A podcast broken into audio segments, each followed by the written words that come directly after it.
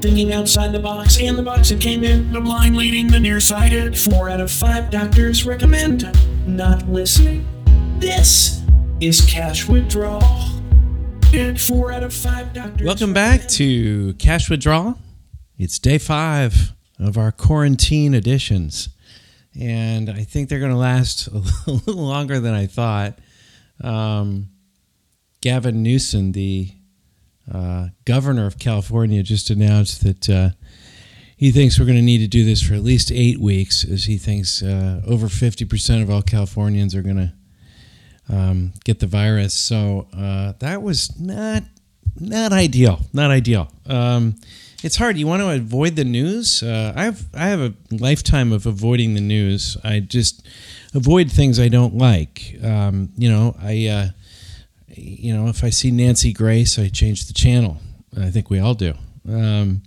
If there's a Dodger game in the background, even if I'm, at a restaurant and the Dodgers are playing, I'll sit at a table in a seat where I can't see the TV screen, things like this. Over the last 3 years, I've almost never heard Donald Trump speak. Once he was elected, I went ahead and just decided to just not, listen. I thought that would make things easier for me. The problem is with this story, you kind of feel like you've got to be up to date on it because you want to know how you can best protect yourself or your family or your loved ones. So you kind of want to stay updated on it, and that makes things real difficult.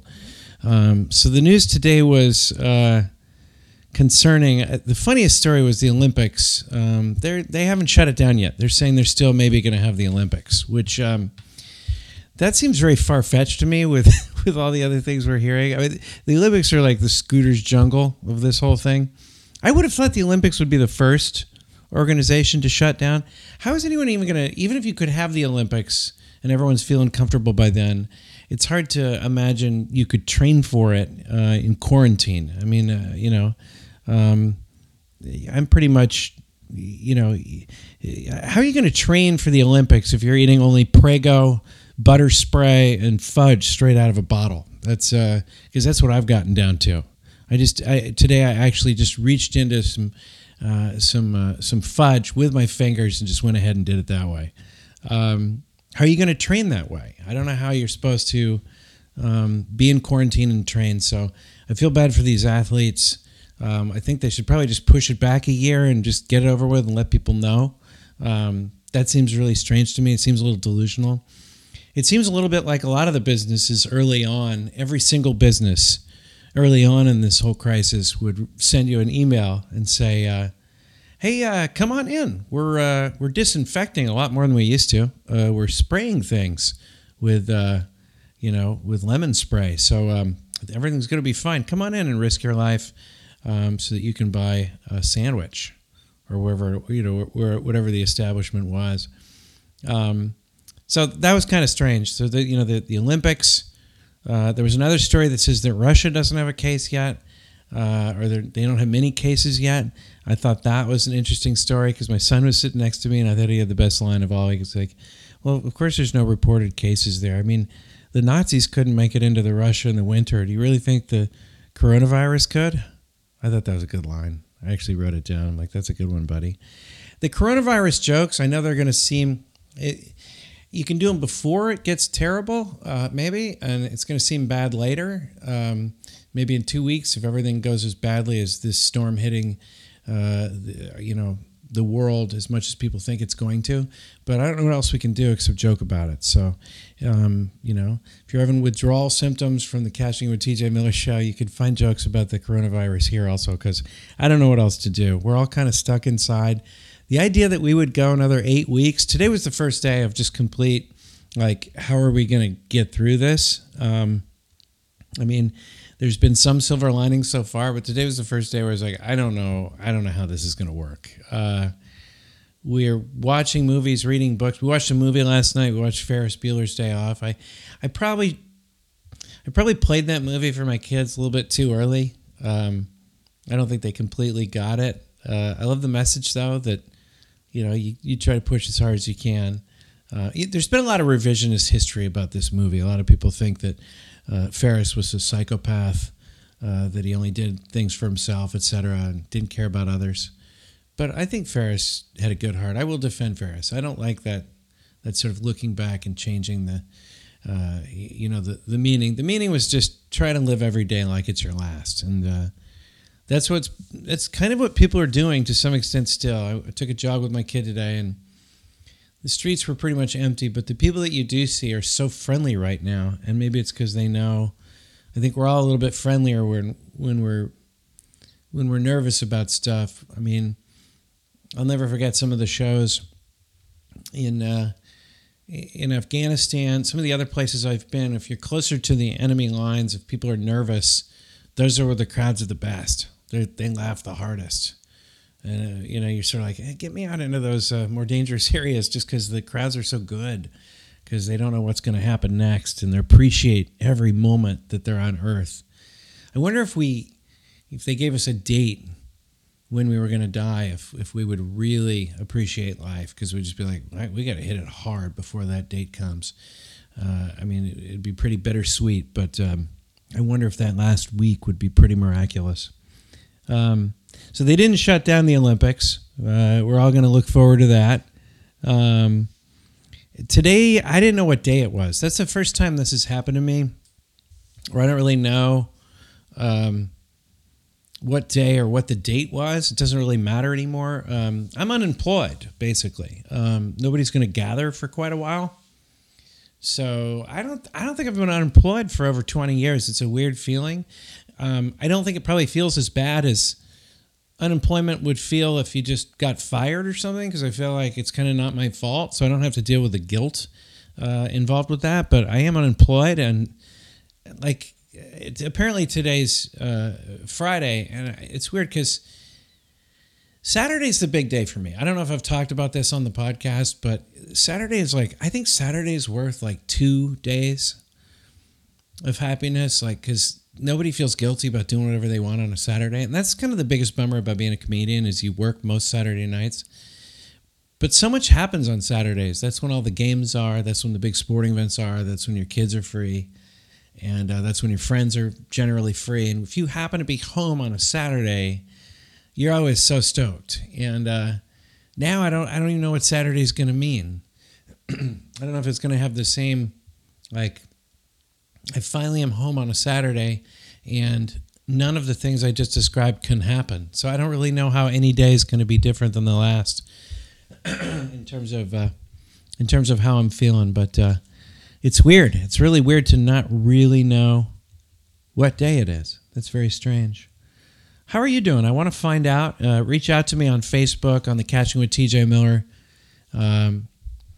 page, and let me know that you're listening. Like I said, I won't really release these if no one's listening. I'll just do them anyway, just for my own therapy.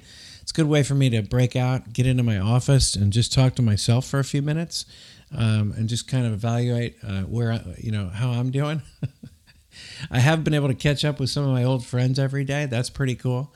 And I think in some ways I'm closer to my family than I'll ever be right here in the house. Other ways, I need a little break. So this has been therapeutic for me. I appreciate you listening as much as you can. I bought an inflatable hot tub, put it in the house, and it's already leaking air. Today was the first full day with it, because I love to swim, and the ocean is it's been raining every day, so the ocean is not really swimmable for me. I don't want to get like a staph infection, because nobody's going to the doctor right now for urgent reasons. So I can't really surf until the rain stops, and I can't swim. I don't want to go in public pools. So I got an inflatable hot tub, put it in the house. It's already leaking air, and I'm not taking it back. This is how Amazon, I think Amazon's whole business model is just knowing that people will not be taking things back. That's how they get you.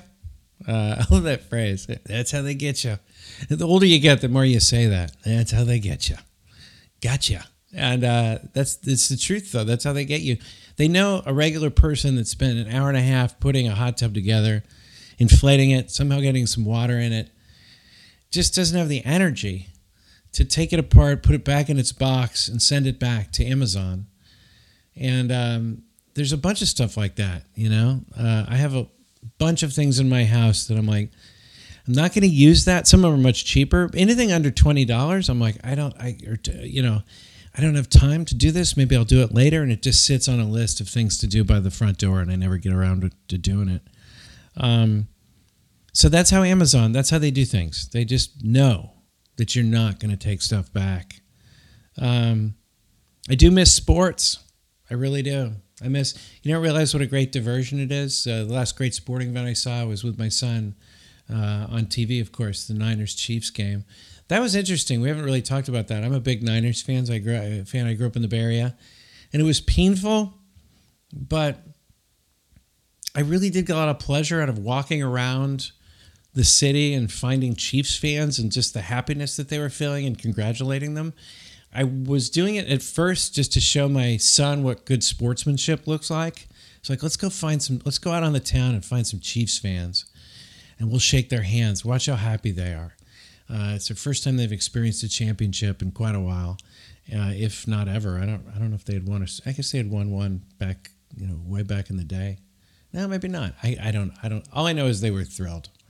And like I said, I'm usually a guy that, like with the Dodgers, if the Dodgers are like one or two outs away, I turn away from the TV. I don't watch any Dodgers. But if I hear that they're like 2 outs from elimination, I'll run up to the closest bar and I'll watch the Dodger fans as the Dodgers are eliminated, that particular year. And I've been lucky enough where it's happened a lot the last 10 years. But in this instance, I didn't feel any like happiness. And that's evil, by the way. It's sort of, I'm aware of that. It's sort of like the Grinch when he wants to see the look on all the Who's faces when they don't get their tinsels and toys. That's how I feel when I see the Dodgers eliminated each year. It's quite evil. But with the Chiefs, I genuinely felt pretty happy for them because they were such a likable team. So anyway, that was the last big sporting event I saw, and one that I cared about. And I guess the next one's going to be, in Japan for the Olympics, because, they're going to have a lot of disinfectant there. So that's going to really make people pretty comfortable doing the Olympics, getting people from every single country back together again. Even though we're having a global crisis, they're going to go ahead and do the Olympics. So that's good. I hear the Peloton sales have gone up. The Peloton bicycles. I think the Peloton has to be one of the most ridiculous things in the world. Here's the thing. We had, and if you have a Peloton, don't be offended. I'm sure it's great. Any way you want to get exercise, and if you think it's good for you, go ahead and do it. We're going to do what we can right now to stay healthy. But didn't we already have Pelotons for the last like 30 years or 50 years? They're called stationary bikes. And the thing that was good about stationary bikes is you could put them in front of a TV and watch a TV series or a movie or something, and you'd kind of forget about. And now they've just taken the Peloton, and they act like it's some kind of new invention or something. Like they're spinning it like this is some new thing that that they thought of, and that only the really rugged and exercise-minded people know how to handle it, because you've got someone actually yelling at you on your bicycle. To the peak! To the peak! Yeah, that kind of stuff. Yeah! Yeah, I've officially lost my mind. We're going to go into the weekend now, and I'm not going to do any more episodes until Monday. I wish you a happy weekend. I appreciate you listening. I can't wait to get back to the Catching with TJ Miller podcasts. We're going to do some more episodes. I'm waiting for my USB microphone. I need a certain kind of microphone so we can try to do it across the country like this. And looking forward to talking to my old friend TJ Miller. But in the meantime, if you're having withdrawal symptoms, this is the show for you. Thanks for listening and stay safe.